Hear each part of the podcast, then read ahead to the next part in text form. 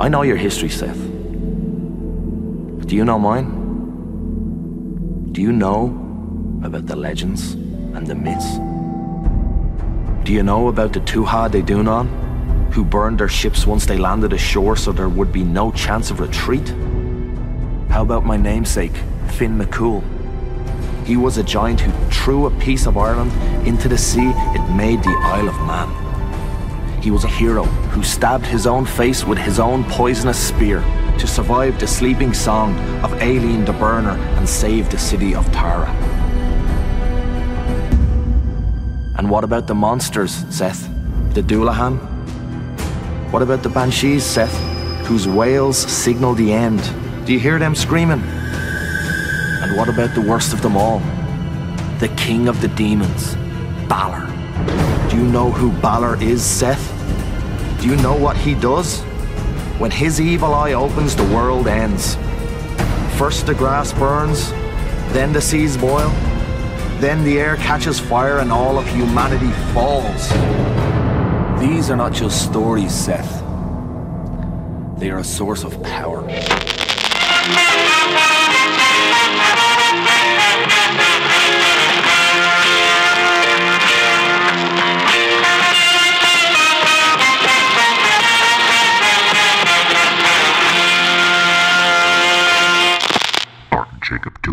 America is presented by the good people at the Podbelly Network. My fellow Americans, we are fortunate to be alive. They need them to protect us from the number one killer in history. Protect us from the Central University. A study on why killed 290. A study on why it's called democide.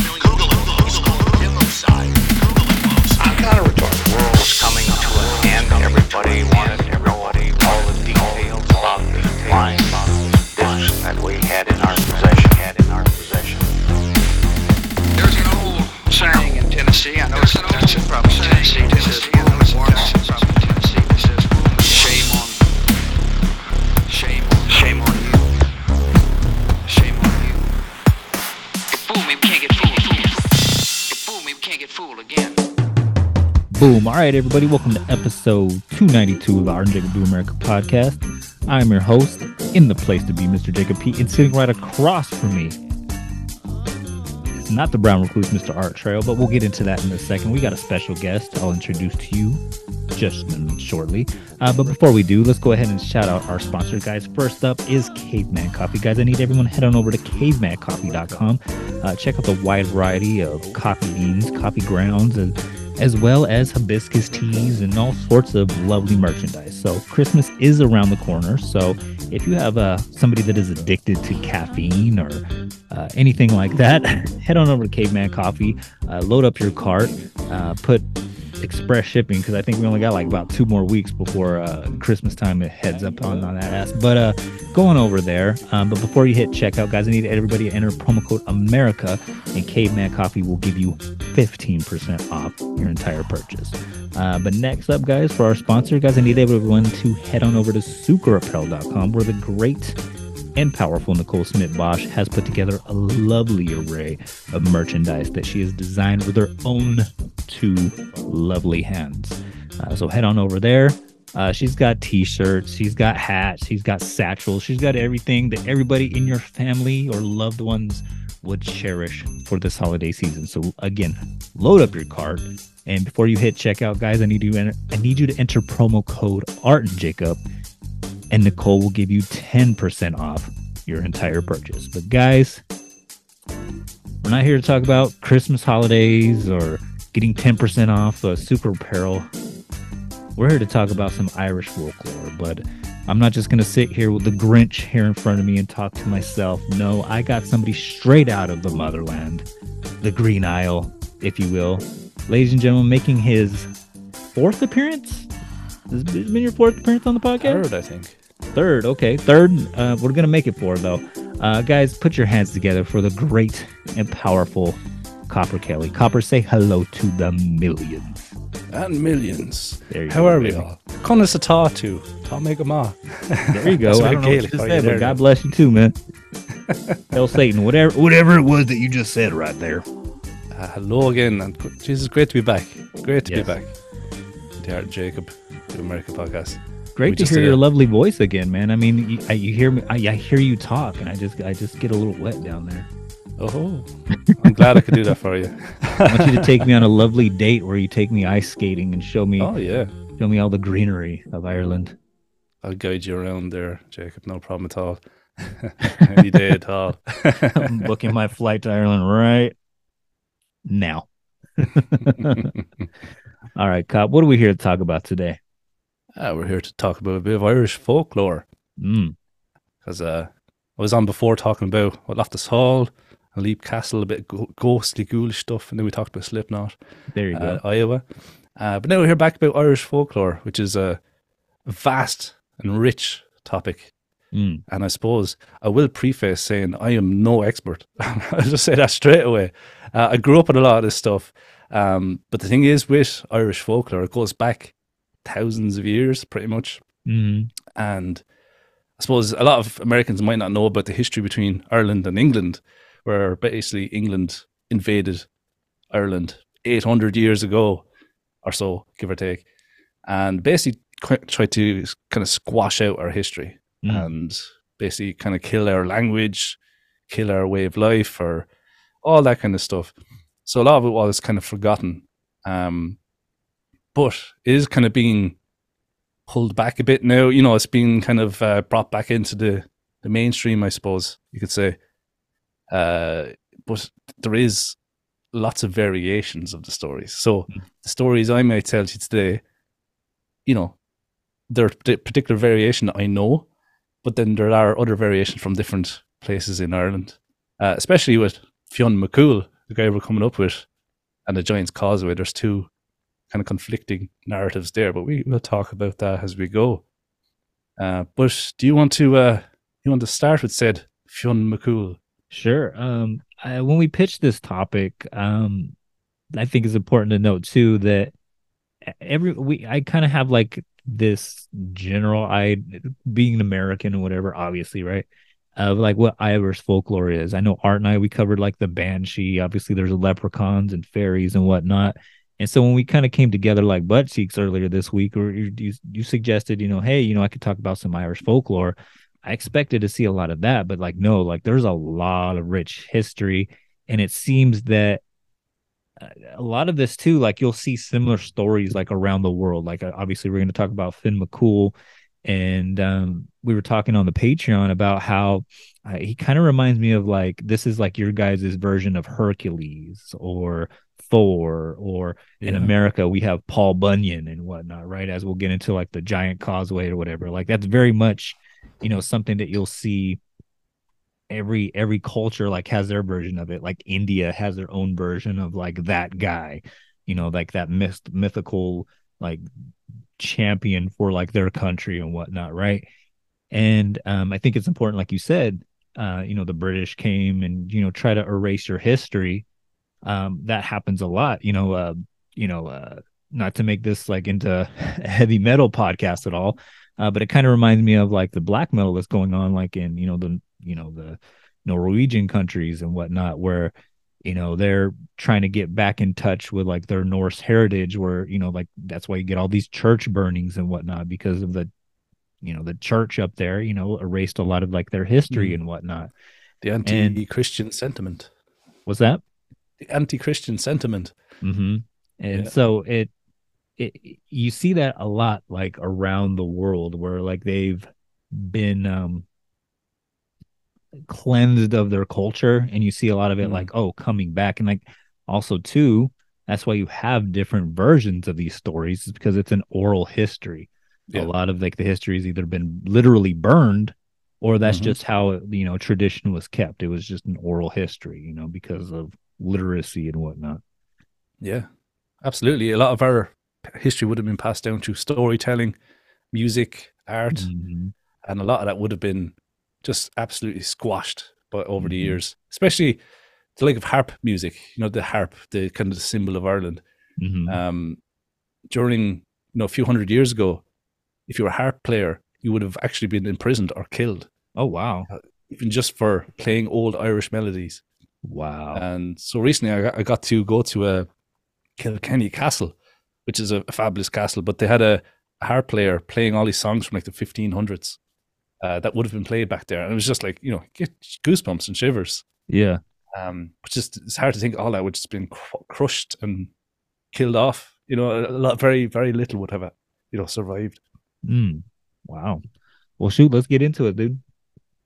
Yeah, absolutely. Sure. I suppose we f- start with Fionn McCool. Um. I suppose what's the reason you want to start with him? you, you have him on your shirt there. Uh, well, um, if you listen to the Patreon, what you guys should do, uh, head on over to patreon.com slash Jacob Do America. Um, you know, uh, Copper and I, we were talking about uh, pro wrestling, and one of my favorite wrestlers is Finn Balor.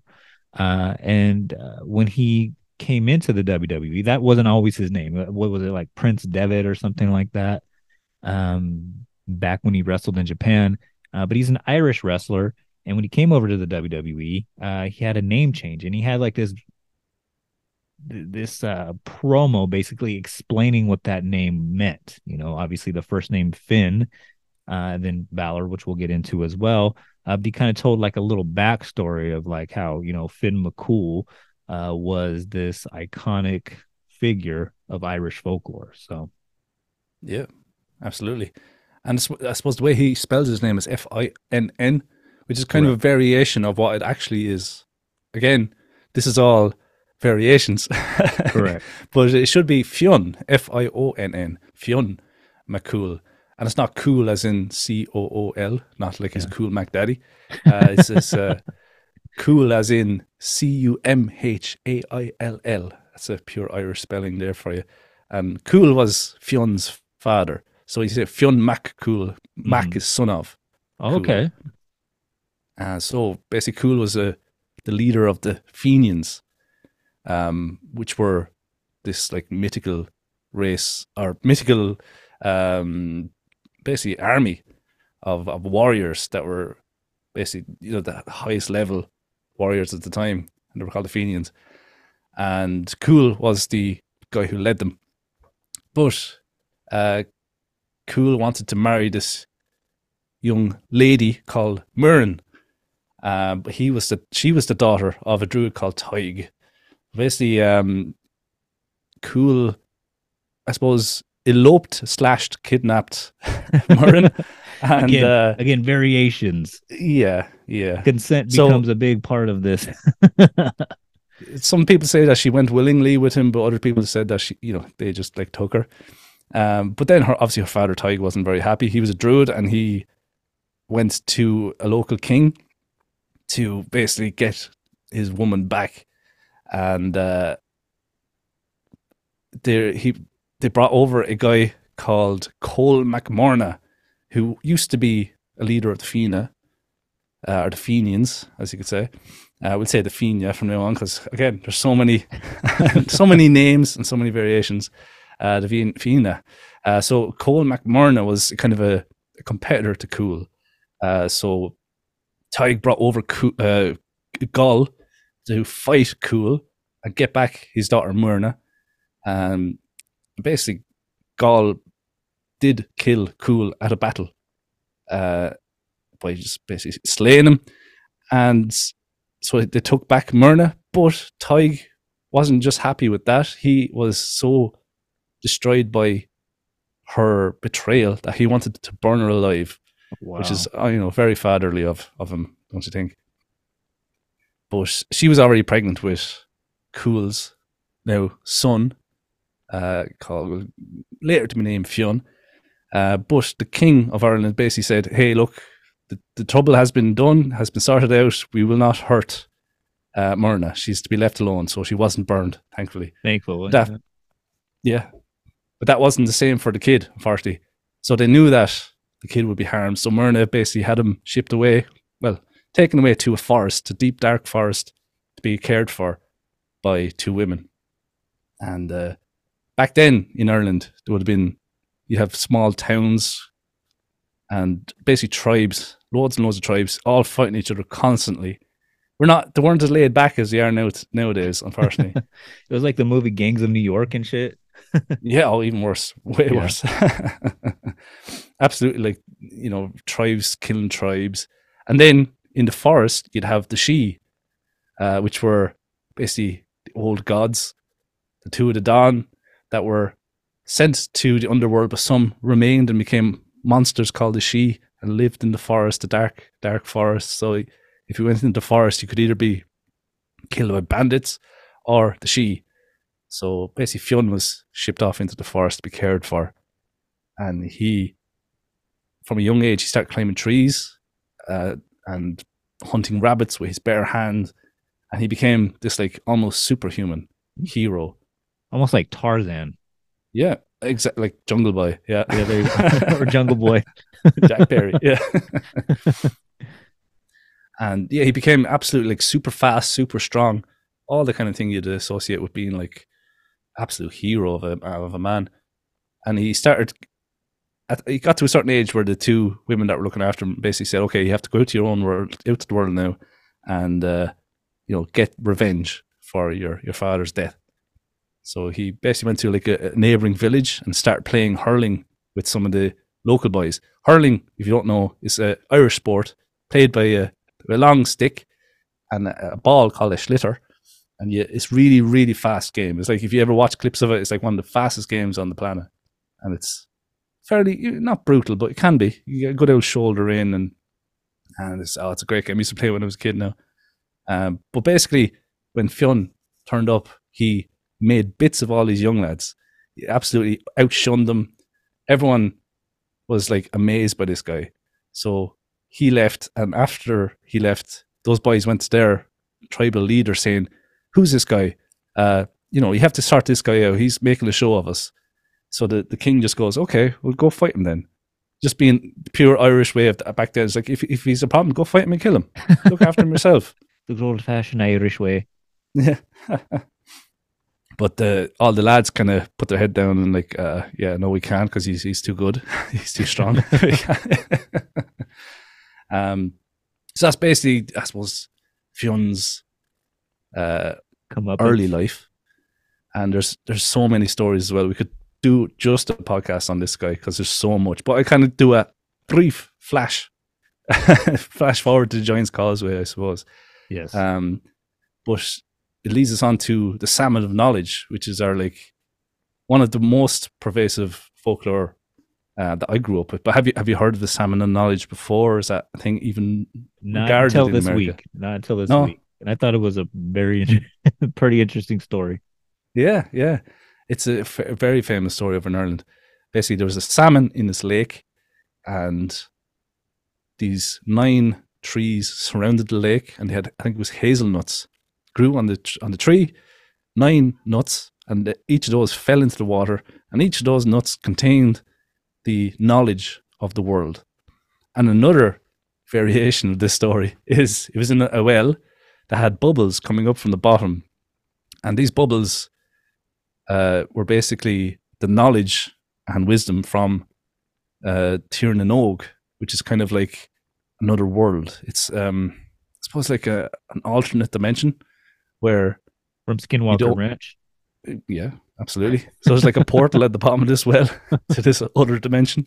And in Tir Tirnanog, if you if you went to Tirnanog, you'd never grow old, and it's just uh, it's kind of like a, an idea of heaven, I guess, in a way. Mhm.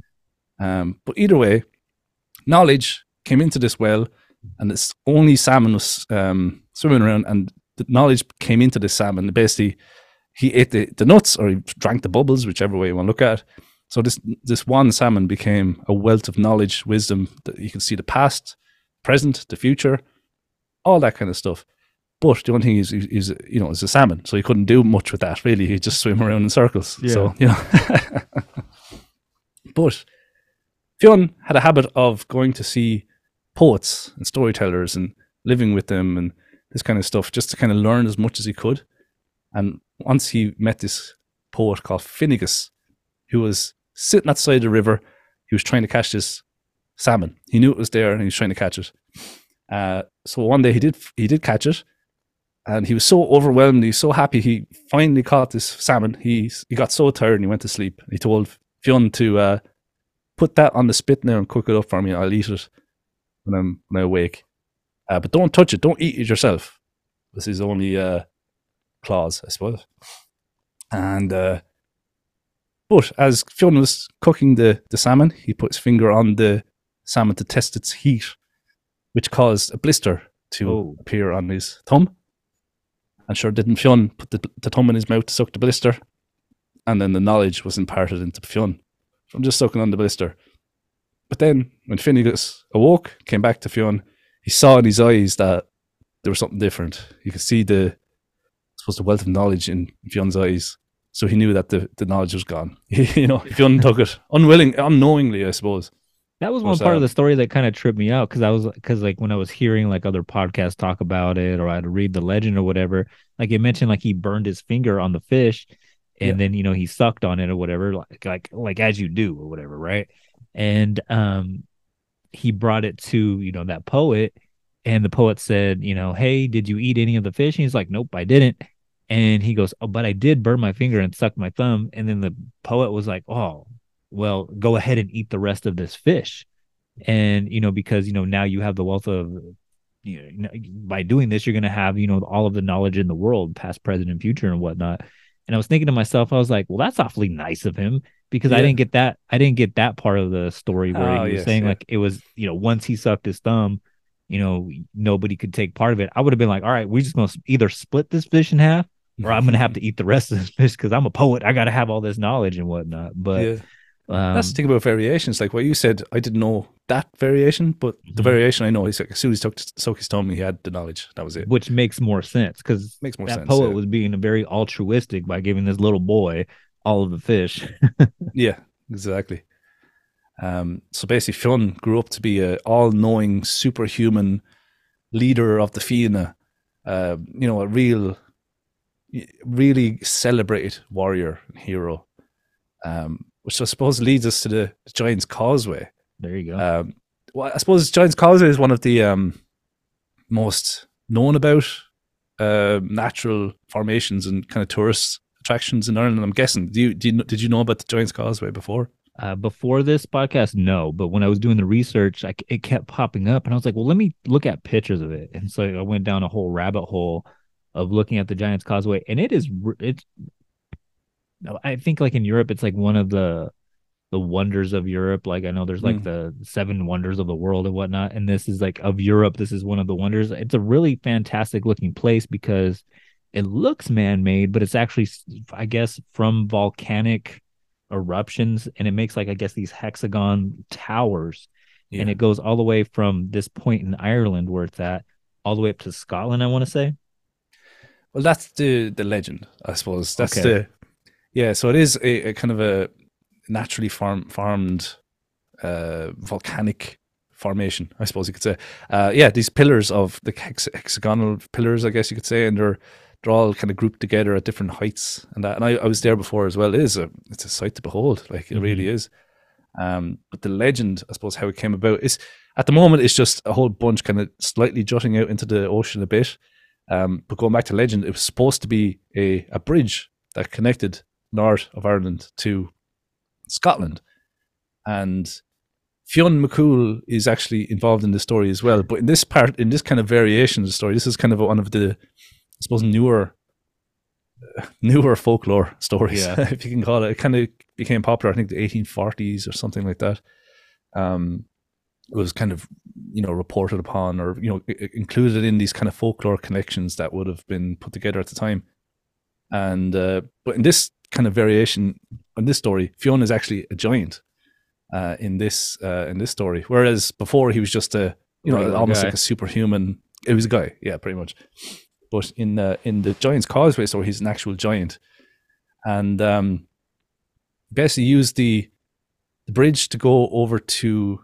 Oh no! Before we get there, apparently there was another uh, giant over in Scotland called uh, what's Benandonner. He's called, and he apparently was standing at the the, the coast of Scotland shouting threats and, and awful things across to Ireland. Just and then Fionn was on the other side shouting things back. Just two fellas yelling across the sea at each other. like a know? wrestling promo Exactly. Exactly. Yeah, this Kane is turned out to be one of the biggest main events. Like, yeah. and so basically, I think Fionn McCool started throwing these rocks out and created this bridge to get over across to the giant to fight him in Scotland. But when he got there, he saw that the, the, the Scottish giant was way bigger. And he, Fionn was like, oh shit, I gotta go back and fin- find this dude. So he legged it back to, to Ireland. And of course, the giant, Scottish giant, followed him and was looking for him all over all over the, the north of Ireland, looking for him to, to challenge him. But didn't Fionn go back to his wife, uh, which is, what's her name now? God on me. It's gone from my head now. Um, yeah, went he went to his wife and said, "Look, wife, um, this guy's after me. I, I, I've done fucked up. This guy's coming after me. Can you like help me?" um, so his wife just said, "Okay, okay, you get in that baby cot and dress up like a baby, and I look after this guy." So the giant, the Scottish giant Benandonner, he came over to the house. He knocked on the door. He's like, "I'm looking for Fionn. I need to fight this guy." And uh, is, is I believe he lives here. And his wife says, "Yeah, he lives here, but he's not here at the moment. He's going to come back later. But Yeah. come on in. We'll have a, a cup of tea and we'll have a bite to eat. And uh, you can while you wait for Fionn to come back." So the giant was like, "Okay, this is this is odd, but yeah, okay, I'll, I'll sit down and have a cup of tea." And uh, he saw the baby in the cot, and it was obviously Fionn disguised as a baby. But he saw the size of this baby. I thought, Jesus, if if Fionn's baby is this size, what size is Fionn? Like he's going to be Correct, massive. And so Fionn's wife then served him some bread that had, she had cooked in some uh, iron inside the bread. Gave the giant the bread. He took a bite, broke broke some teeth. But then she gave what looked like the same bread to the baby, and the baby just like chomped it up, no problem at all. And obviously, again, the giant was like, Jesus, if if the baby and Fionn eats this bread and it breaks my teeth, this is not going to turn out well for me. Um, so basically, the, the giant legged it back to Scotland and left Fionn alone because he thought Fionn was going to be twice his size, couldn't beat him. And that's all down to Fionn's wife uh, saving saving Fionn's arse, basically, Basically, with this yeah. deception. and then I guess like on the way, uh, when Benandonner, like when he went back to Scotland over that bridge that uh that Fionn uh, made, he like Yep. destroyed it all. So that's like why it, it. looks the way it does. Um, um, you know, currently, you know, it looks like it could have been like a a bridge at one point, and now it just looks like sections of it. Because when you look at like I guess the geological formation of it, it does kind of look like a bridge. And I guess it goes all the way up into like a cave, like it leads into like a cave.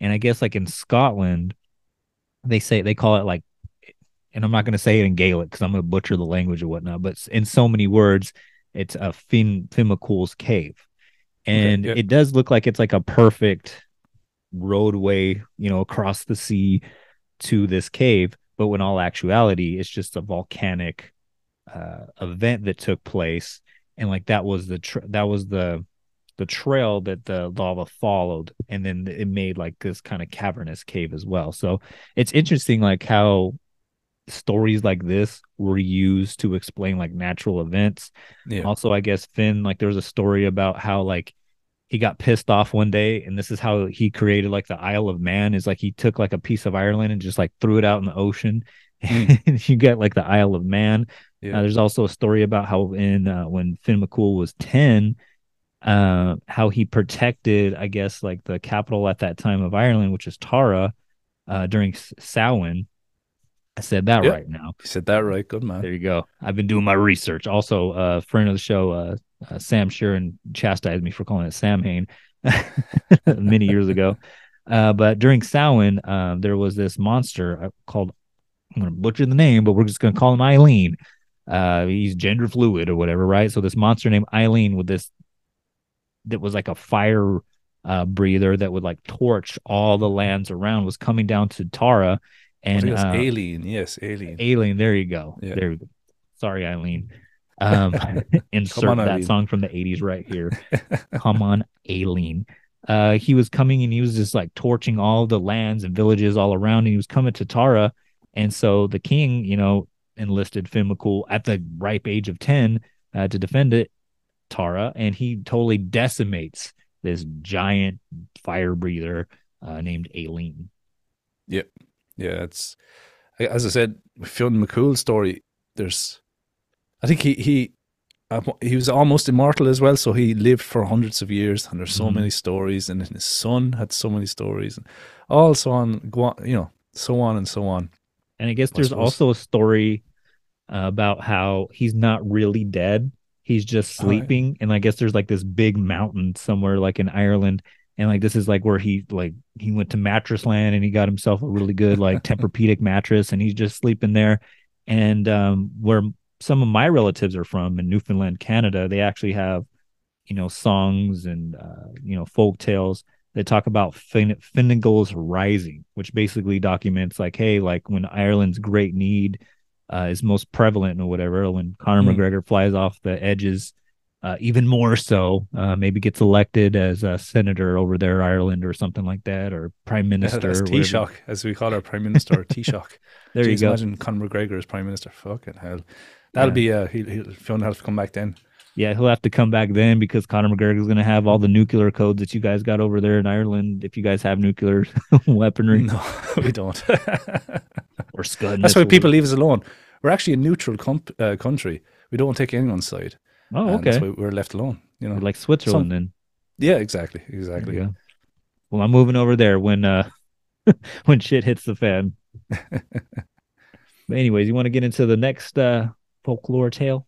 Yeah, who are you wanting to go with next? Is it Balor? yeah, let's do Balor. Let's complete right. the wrestling uh That's it. analogy here. So Well, I guess uh here, yeah.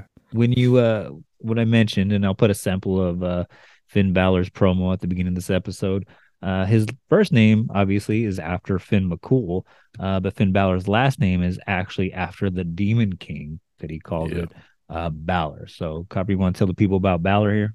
I do, I do. So Balor, yeah, he was a he's the ruler of the Fomorians, which were okay. Not to get too off topic, 'cause this could go on. the go on for quite Fomorians were a race. Yeah, they were a race of ancient beings. They were kind of like. Uh, in appearance, they were very ugly. They had warts. They were deformed. They had hunchbacks. They missing limbs. They had all this kind of stuff. They were kind of a, uh, yeah, a real odd kind of a, a race of people that used to rule Ireland. Then the race called the Tuatha de Danann came in. Uh, you know, I'm, I'm trying to say that as po- as right as possible as well. By the way, the Tuatha de Danann, um, they were these kind of more godlike, uh, I suppose, species of, of not even human. They were all, almost like gods, and they landed on the I think the west coast of Ireland. This is thousands of years ago. Let's say going back into mythology and they landed on the west coast of Ireland and they burnt their ships so that they wouldn't be able to leave again. And basically, for the next and hundreds of years, they fought the Fomorians for control of Ireland. And Balor was one of these, I suppose, tribal chiefs or war chiefs or kings of the Fomorians. He was the head of the table. Head of the table, baby. I am the table. Uh, but Balor, Balor, uh, he had a few nicknames, but I suppose two main ones were Balor of the Evil Eye and Balor of the Piercing Eye. hmm So if you think of Balor, he's actually he's like a Cyclops. He had one big eye, and then also he was like Cyclops from the X Men in that when he opened the eye, he'd either like it's like shooting a laser of some sort or shooting some sort of poison. It's kind of not clear. There's a few variations of that. It's like his eyes Right. poisonous, or his eyes like a laser, or it's like a a lightning bolt, or something like that. Um, but the Demon King, I think that's a, a Finn Balor invention of the a twist Okay. of the name, by the way. Um, but yeah, think of Cyclops from the X Men, but he's also a giant, so he's massive, and uh, he basically fought with the the Danann, and he killed their king, the Nuada of the Nuada of the Silver Hand. Um, he killed him, uh, but basically the Fomorians were they took control of Ireland for a while, and they at, at on Samhain at Halloween time they looked for a tax, which was basically two thirds of all crops grown and two thirds of all the children born that year as either sacrifices or ate them or something. I'm not too sure. but um, so they ruled from like to- Tory Island. Um, but do you do you want to go into how he got his evil eye to begin with? Yeah. So, uh, like you said, there's always different versions of this. Um, I think I listened to like three or four different podcasts on just Balor alone. I mean, and you like you, you said about Finn you could he's like the antithesis in a way to Finn where it's like Finn is like this ultimate babyface, good guy. Yeah, uh, Babyface. to make yeah. a wrestling reference again. Uh, but then Balor is like almost like an ultimate bad guy or whatnot. So I Mhm. guess like when one amalgamation of how he got the one eye, um, like uh, Copper was saying, is some people say he's a cyclops, some people say he has three eyes, some people say he has an eye in the back of his head. So it's depending on who you're asking, the story will change. Uh, but when he was younger, uh, I guess he was hanging out with like a druid and the druid was making some kind of concoction, some kind of potion, something, something evil in the cauldron, if you will, or whatever, right? And um, he po- he poked his head over, and the steam from this potion went into his eye and created this evil eye that, like you know, Copper was saying, turned him into like X Men from the Cyclops. And every time he opened that eye, it in again talk to four different people, you'll get four different stories of what would Yeah. happen. Uh, but when he opened up that eye, either you would burn to death or it would be some kind of poisonous goop that would, Mm. you know, in, engulf the whole area and whatnot. Uh, but basically, Or he you could even be turned to stone, like Medusa. exactly That's another variation. Yeah. Yeah. So depending on who you ask, something bad would happen when he would open up that eye. Um, insert Peter North reference here. Uh, but um, so when he would do that, like he, it would always be like on the battlefield.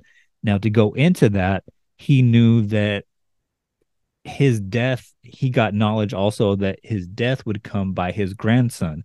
Mm. So he went to great lengths anytime he had children to kill off uh, any, you know, children that he would have uh, until I guess one day uh, he did have a child and that child got rescued away, uh, got locked into a tower.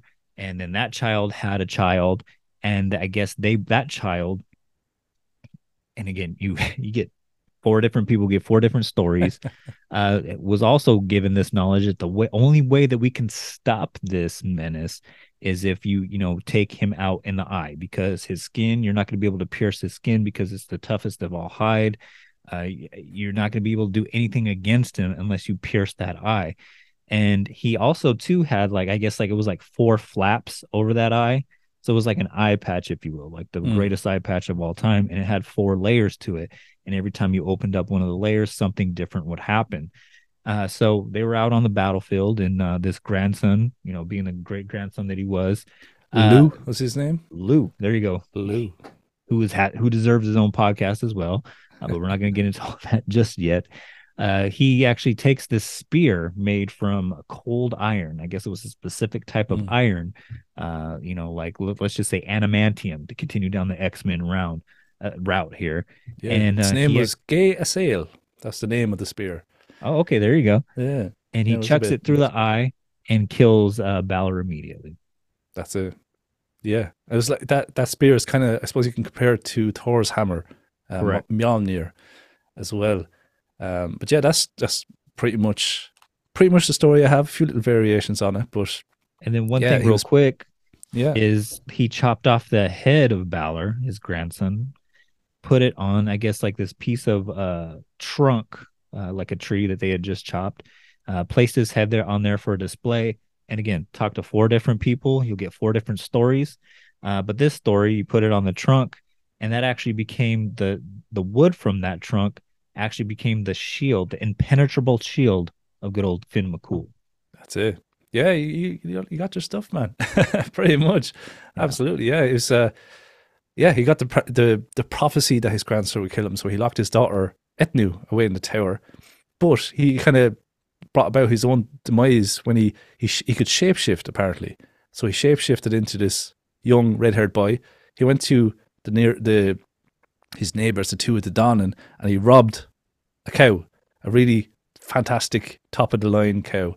Uh, when he brought the cow back, uh, one of the Tuatha de Danann and then came to find the cow, found Balor's daughter Etna in the tower, decided to take her away, got married, had a son, Lugh, which was his grandson, and uh, basically Lugh fought uh, Balor on the battlefield.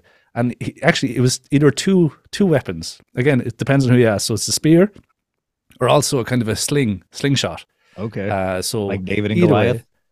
yeah, yeah, exactly. Yeah, David and Goliath. Yeah. Uh, so either way, it was some sort of projectile that he threw into Balor's eye, and apparently broke the eye out, out of his back back of his head and killed him. And apparently, when uh, Balor fell, he fell on twenty seven of his own warriors and killed them all immediately. He was that big. hmm And they said that when Balor was within his uh, his own tribe, he kept his eye closed because obviously he just it was instant death for anyone around it who saw the eye.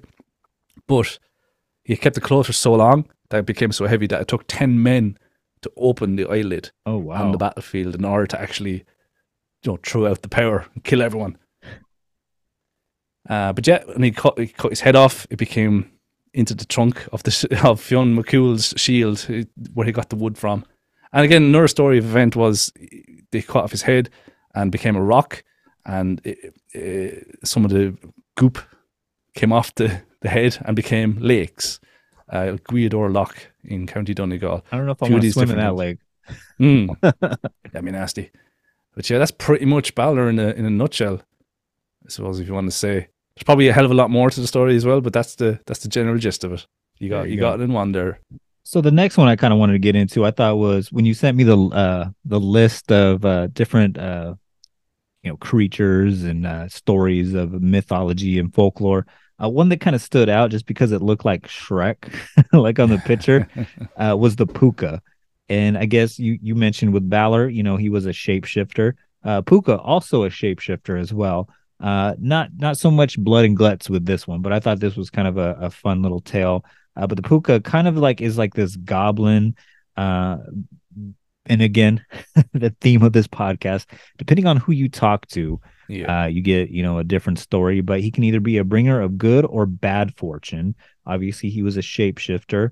Uh, some of the forms that you know he would take, you know, obviously a goblin. You know, think of you know a shorter, skinnier version of Shrek, if you will. Uh, but he liked to take the form of horses, goats, cats, dogs, rabbits, uh, and occasionally uh, human form as well. Uh, but he would also, but he would still have some sort of like human features. So uh, think of Pinocchio, if you will, kind of like when he turns like into starts to turn into a donkey. Uh, so there would either be like you know long ears of like a horse or a tail of some sort. But uh, the puka all never really hurt anybody.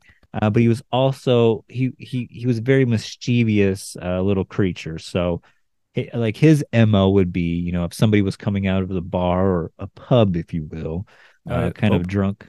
Uh, he would present himself like as a horse and kind of take people around uh, for a wild ride. So you you know think of you know some classic 80s movie where like the never ending story like where he's riding the dragon you know going through the alleyways and whatnot something similar to that it would you know disorient that person and then that poor person would kind of have like an alien abduction story if you will uh, but Yeah. never would really hurt anybody uh, kind of a He was just a little mis- mischievous little fucker. That's all Yeah. he was. yeah in, he would inconvenience people right Exactly. Yeah. So um, another f- uh, fun story that I saw too was that uh, he would poop on fruit, and uh, you got, which is fucking disgusting, but also hilarious as well. Where mothers back in the day, back like in the seventeen, back in the dark ages, if you will, before the internet and color TV and and things like that, and Pornhub and what you will, uh, mothers would tell their children, "Don't eat overripened fruit." uh, because it will give you food poisoning because the puka took a shit on it. Yeah, yeah. I I heard opposite is this is a spit. It's less uh less gross, I suppose. But yeah, that's it. Yeah, if it was berries that had been killed on a frosty night, should never be eaten, as is the puka spit it on and it rendered him poisonous. Okay. So yeah, he was a mischievous little fucker. So he was. Yeah. And yeah, he'd take any form that he needs a rabbit, a dog, a, an old man. And sometimes people have full on conversation. So he could actually speak as well. He could have a full on conversation. And it said that uh, if you saw a house and the house had a bench on the right hand side of the door and a gate post on the right, uh, that, that's smooth. If the, a man was sitting there, then he's a mischief or he's the the good puka. But if on the left hand side there's like a rockery or there's a un, uh, you know on, on gravelly dirt and stuff, and if that guy's sitting there, then he's the mischievous puka. Okay. And so if you sat down and had a chat with him, he would tell you all sorts of mischievous story. Tell you lies and tall tales and that kind of stuff. But he'd give you life advice and all this kind of stuff as well. But then an hour would suddenly disappear. Uh, like you'd be talking for a long time, but it'd feel like a minute, and then he'd suddenly disappear, and he wouldn't like. You'd be sitting there thinking, "What the fuck just happened?" Was I talking to someone? Because there'd be no sign of him. Um, but yeah, that's there's actually I think there's some, I suppose, in modern popular culture.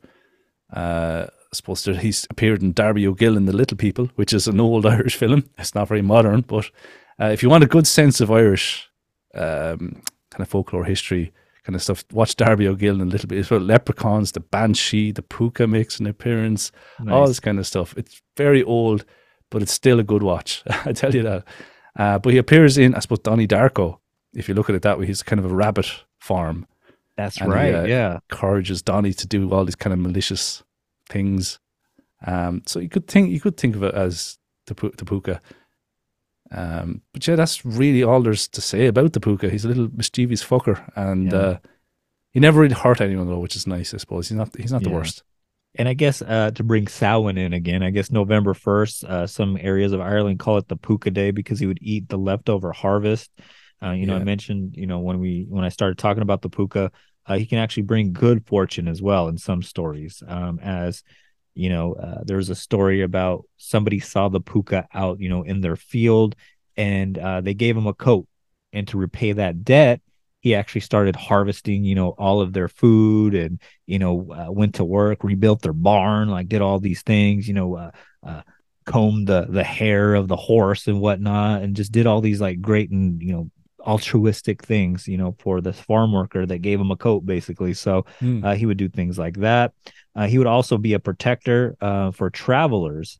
Uh, who would warn them about you know creatures ahead like maybe there's a dire wolf out in the you know distance or chupacabra or hey there's a portal opening up from skinwalker ranch and a big old giant piece of bread loaf is going to come and like decapitate you uh, or it would be or uh, you know little accidents that would happen you know like a tree falling down and you know he would warn about a future uh, horrible event so uh, a lot of stories like that if you will Yeah, absolutely. And of course, like the word puka actually means ghost or spirit in the Irish language.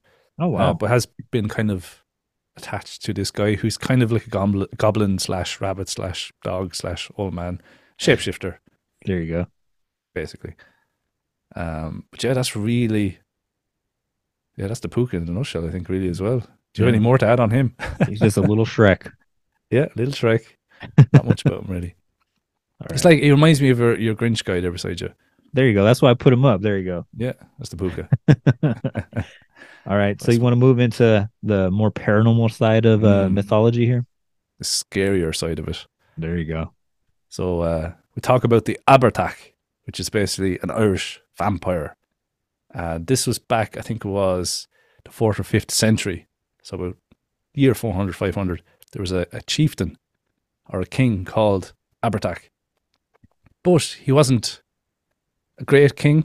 Um, apparently, he was very deformed and all this kind of stuff. But back then, to be a king, you had to be perfect stature, all your limbs, all this kind of stuff. This guy was apparently he was uh, very short, he was deformed, this kind of Mhm. thing. And he wasn't a very nice chieftain either.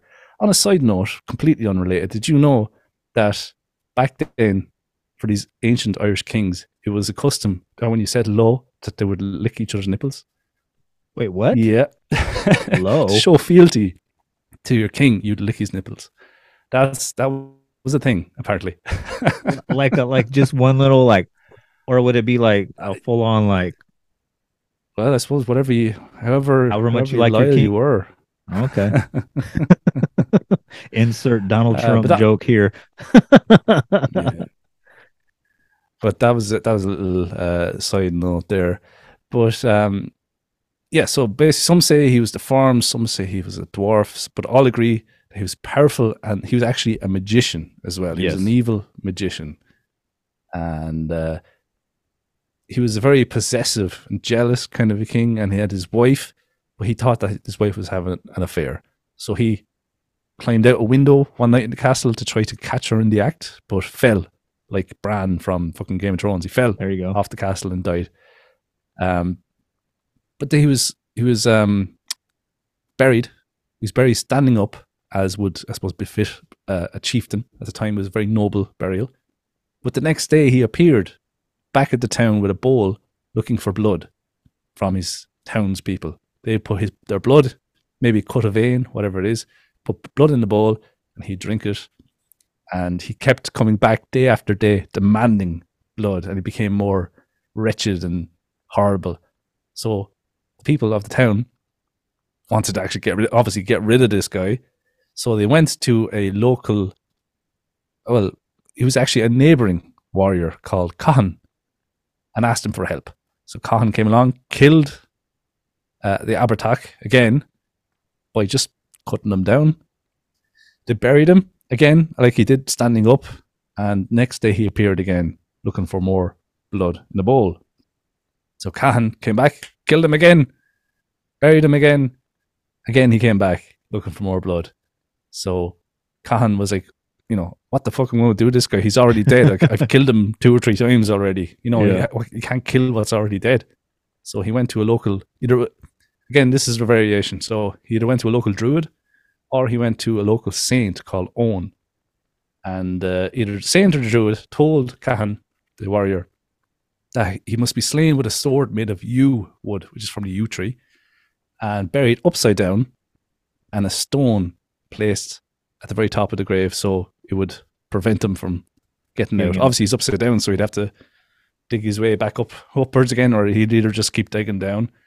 Um, but yeah, the stone was left on top, and eventually a dolmen was built. A dolmen is is a is a kind of a ancient Irish structure that you might see across different parts of Ireland, where it's big, huge, three massive stones that are kind of legs, and then a massive, I suppose, table of stone uh, sitting atop the three legs. Uh, so that would have been at the top of the grave. But over the years, I think some of the blocks were taken away, but the main block is still there Mm. uh, you can a actually-. You can actually go and see this actual site, correct? You can, but apparently it's on private land and it's not signposted or anything like that, so it is very hard to find. But Okay. apparently you can find it. And a lot the locals would not touch the stone because obviously if they knew that they you know, they took up the stone and moved the stone, Abhartach would come back looking for more bowls of blood. And apparently, now this is what I read, but I don't know, we'll so the land is still considered bad ground. And just 20 years ago, there was an attempt to make, uh, to clear the site. And uh, a chainsaw brought down to cut down the tree, the hawthorn tree that's beside the rock, broke down three times, and the chain wrapped around the stone to remove. Yeah, the chain wrapped around the stone that they were trying to remove it with snapped, and that cut off the hand of one of the workers. Oh, fuck. That allowed blood to seep into the ground. So since then, no more attempts have been made to move this rock. Yeah, fuck all that. It kind of reminds me of the when you first came on, you were talking Yeah. about how, you know, you have all these these legends and lores and uh they were, you know, the city council where you guys were living at, they were debating whether or not to remove a fairy hill, you know, to make way for, Yeah. you know, a or a bush, or- even a fairy bush. Yeah, correct. could be a fairy And- hill or a fairy bush. A few different things. Yeah, absolutely. and pe- they would they just ignored it and they went ahead and made the freeway and that very location where that fairy hill or fairy bush or fairy land was at there was just an abnormal amount of accidents and traffic deaths that occurred on that little causeway Yeah, that's true. That's well, it's true as so far as you know. the the legend goes the yeah legend anyway. Yeah, yeah. Uh, but yeah, apparently that's the case. It was a fairy bush. Uh, I think it was in Cork, and they decided to cut it down, build a freeway. Apparently, in that small section of freeway or um, motorway, as we call it, um, there will be high high likelihood or uh, you know higher stats of accidents in that one spot, and there are people that go around like storytellers and stuff go around to people's yards say look that's a fairy bush i'm not trying to get money out of you or anything like that but that's bush over there i wouldn't cut it down just so you know like, Yeah. they legitimately go around to people and you just give advice saying don't cut that bush down or whatever. That's being a you know, friendly neighbor. that still happens. Yeah. Yeah. And I guess apparently um the Abhartach that's also an early inspiration apparently uh for Bram Stoker's Dracula. Uh you, again you have like the living dead, uh you know the, the blood, the drinking of blood uh there uh Bram Stoker obviously being of Irish heritage uh would have been familiar with this story. Uh, another vampire story that predates uh, Bram Stoker's Dracula is also the Dearg Due, uh, and this really quick story, and I'm probably butchering the shit out of this name, so please forgive me. Uh, Go but uh, I guess like in Old Gaelic or Irish, uh, Dearg Due actually uh, means red bloodsucker. And the story basically goes uh, there was this really beautiful peasant woman whose beauty was known far and wide, and she was just as beautiful on the inside as she was on the outside. And men from all over the world would come just to gaze upon her beauty or ask her father or her hand in marriage. But father, you know, being kind of like an asshole, would just always be like, no, you're too poor, you're too brown, you know, just, you know, little things like that. Uh, but she was actually also in love with another peasant boy uh, who was, you know, just as handsome and just as, you know, noble and altruistic and just everything beautiful inside and out, like vamp, like uh, Brad Pitt in Interview with a Vampire, if you will. Um, and you know, they were deeply in love, but the father would not grant her hand in marriage to him because he was a peasant. He was poor. Uh, so later on, the cruel father actually promises her hand to a really rich suitor who is just as cruel, if not crueler, uh, than her father as well. Uh, and so he actually marries her, pays the father the extreme dowry and whatnot. The father becomes rich, totally forgets about the daughter. Uh, and this husband actually locks her into a tower, uh, is cruel to her, uh, bloodlets her. Uh, I saw a lot of uh, weird shit about how, you know, the husband would like slice her veins, uh, lick the blood, and just do all sorts of like mean, fucked up shit to her. And um, he would also, too, have many other wives living on his estate. So not only was he treating like shit, but he was also cheating on her as well with many Dirty other women. And uh, so just the worst of the worst, and her being of uh, the uh, lovely nature, just tried to escape and was waiting for her true love to come rescue her, which never happened.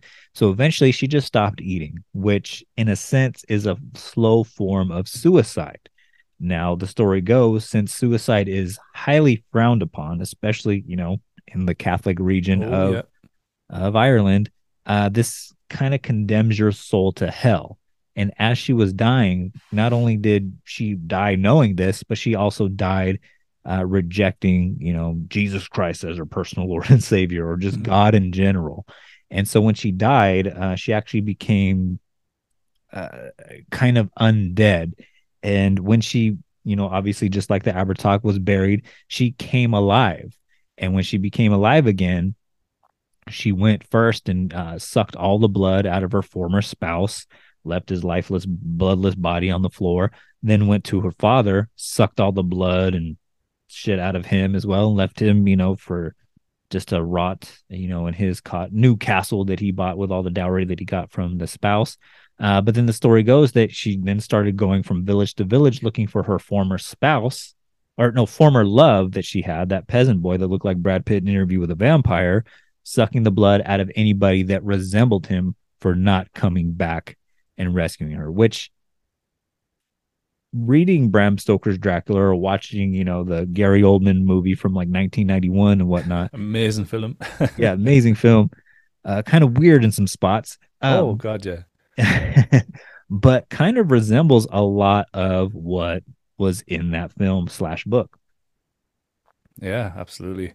Now, I, I didn't, not too familiar with the Jarrig Dur or Jarrig Do, but yeah, you, you said it right. There's two variations of the name again. Jarrig, basically red, and then Dur is, I don't know. But anyway, he said it right.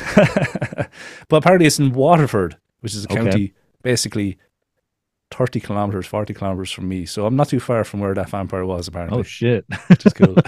you better you better stop looking like Interview with a Vampire Brad Pitt right now. Huh? Look, yeah, let's keep my hand, head down. I'll be talking to this one. Walking Oh, around with cross eyes and shit. Yeah, yeah. Uh, but yeah, we have uh, you know a vast history of all this stuff, which led to Bram Stoker, uh, but led to the inspiration of the um, the Dracula book. But also, I think I think the story of yeah, the Abhartach novel was kind of included in the collection of folklore that was collected around the time of the early 1800s, which was there or definitely around the time before the time of Bram Stoker. So he definitely would have read it and created the story of Bram Stoker or of Dracula. I think another thing as well, we had the Great Irish Famine around 1845, uh, which was a case where I think we had something like eight, nine million people in Ireland at the time, but either half of them immigrated to America or died because of the famine. Wow. And even nowadays, we only still have like 5 million people in Ireland, which is never still recovered to the levels of the pre famine, which was well over 150 years ago.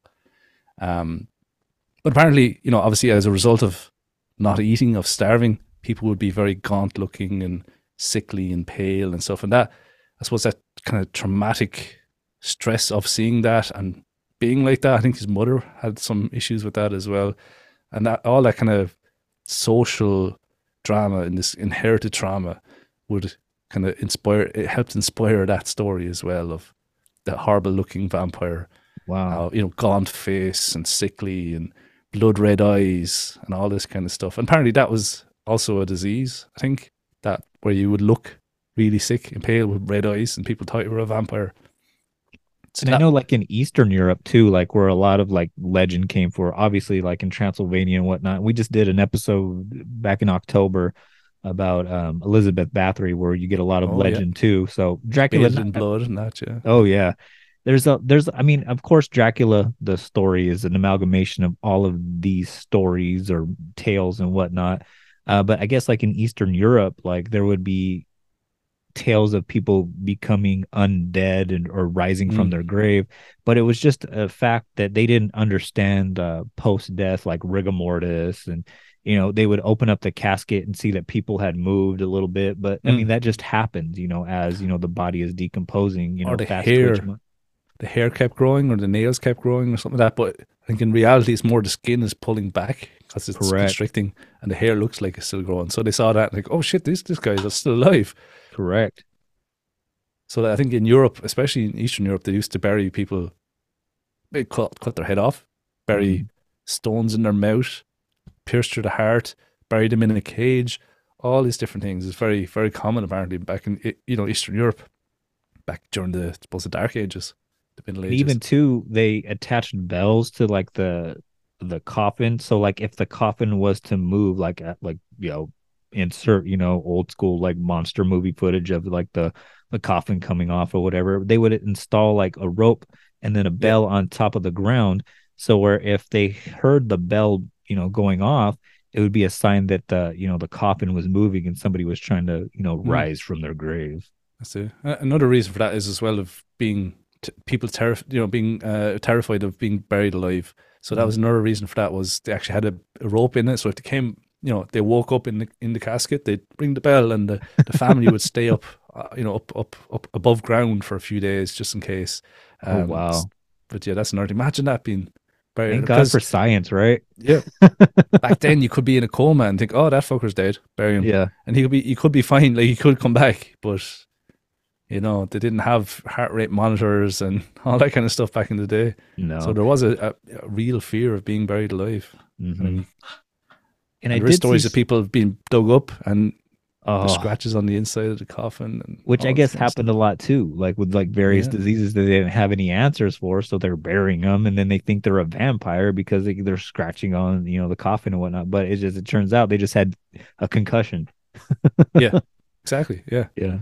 So uh, one more thing that I saw fear. too about the Dearg Due is that I guess the old uh, Gaelic term, there was an old Gaelic term for like an evil person was like a it sounds like Dracula or Dracul or something like that, and I always applied that to you know Vlad Tepes, which you know is Vlad the Impaler. I guess Mm. like he came from the Order of the Dragon, but I guess there is an old Gaelic word that kind of sounds like Dracula that they say could also be inspiration for Bram Stoker's Dracula as well. yeah i'm trying to think what that name is now i can't i, don't know exactly what that name is but uh, you know, I, I'm sure you're right there as well because there's so many, so many different names and and uh, I see you're tapping away there as well. I'm trying to find. Yeah, because I mean, I, I heard it like Well, six times though. That's another guy. Uh, Dagda, that was an old king. Um, hmm. Yeah, I'm not sure what you, which what word you, you you're talking about there. Dracola. Dracola. Yeah, I guess it's Huh. D R O C H O L A, and I guess like the tilde, which is like the, the exclamation or ah, the, the fada, mark, as we call it. which means bad blood. Ah, okay. So that's probably where himself, Mr. Stoker, got the the inspiration for the name. Yeah, so Dracula. there you go. The real life story of Dracula. Speaking of which, I want I must go watch that film again. The Keanu Reeves and uh, what you call her? What's her Uh, name? She's Wyona in, uh, Ryder. Winona Ryder, yeah, Mm. yeah, and, and Gary Oldman is the is the vampire as Dracula himself. And there's Tom Waits as uh, Re- Re- Renfield. Tom Waits as Renfield, which is cool. I love Tom Waits. So That's right, huh? yeah, I must go back and watch that because it was so over the top cheesy, yes. but it was just that right level of cheesy that you just you know so enjoyable. yeah.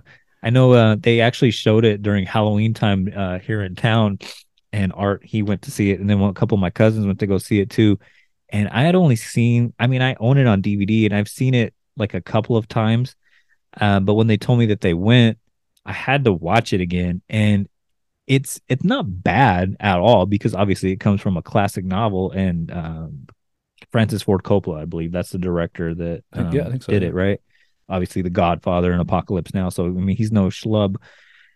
Uh, it's it's really good, but like you said, like there is like really cheesy part. Like it's late '80s, early '90s, like special Yeah. effects. So it's still kind of like, oh wow, that was that was a weird artistic decision that was made there. So, but it's still a, it's it's a fabulous movie. Exactly. I think Keanu Reeves was trying to do an English accent as well, and Sounds all surfer didn't and really- shit. didn't. what? He sounds like a fucking surfer and shit. Yeah, yeah. Oh my god, the vampire, Ugh, dude.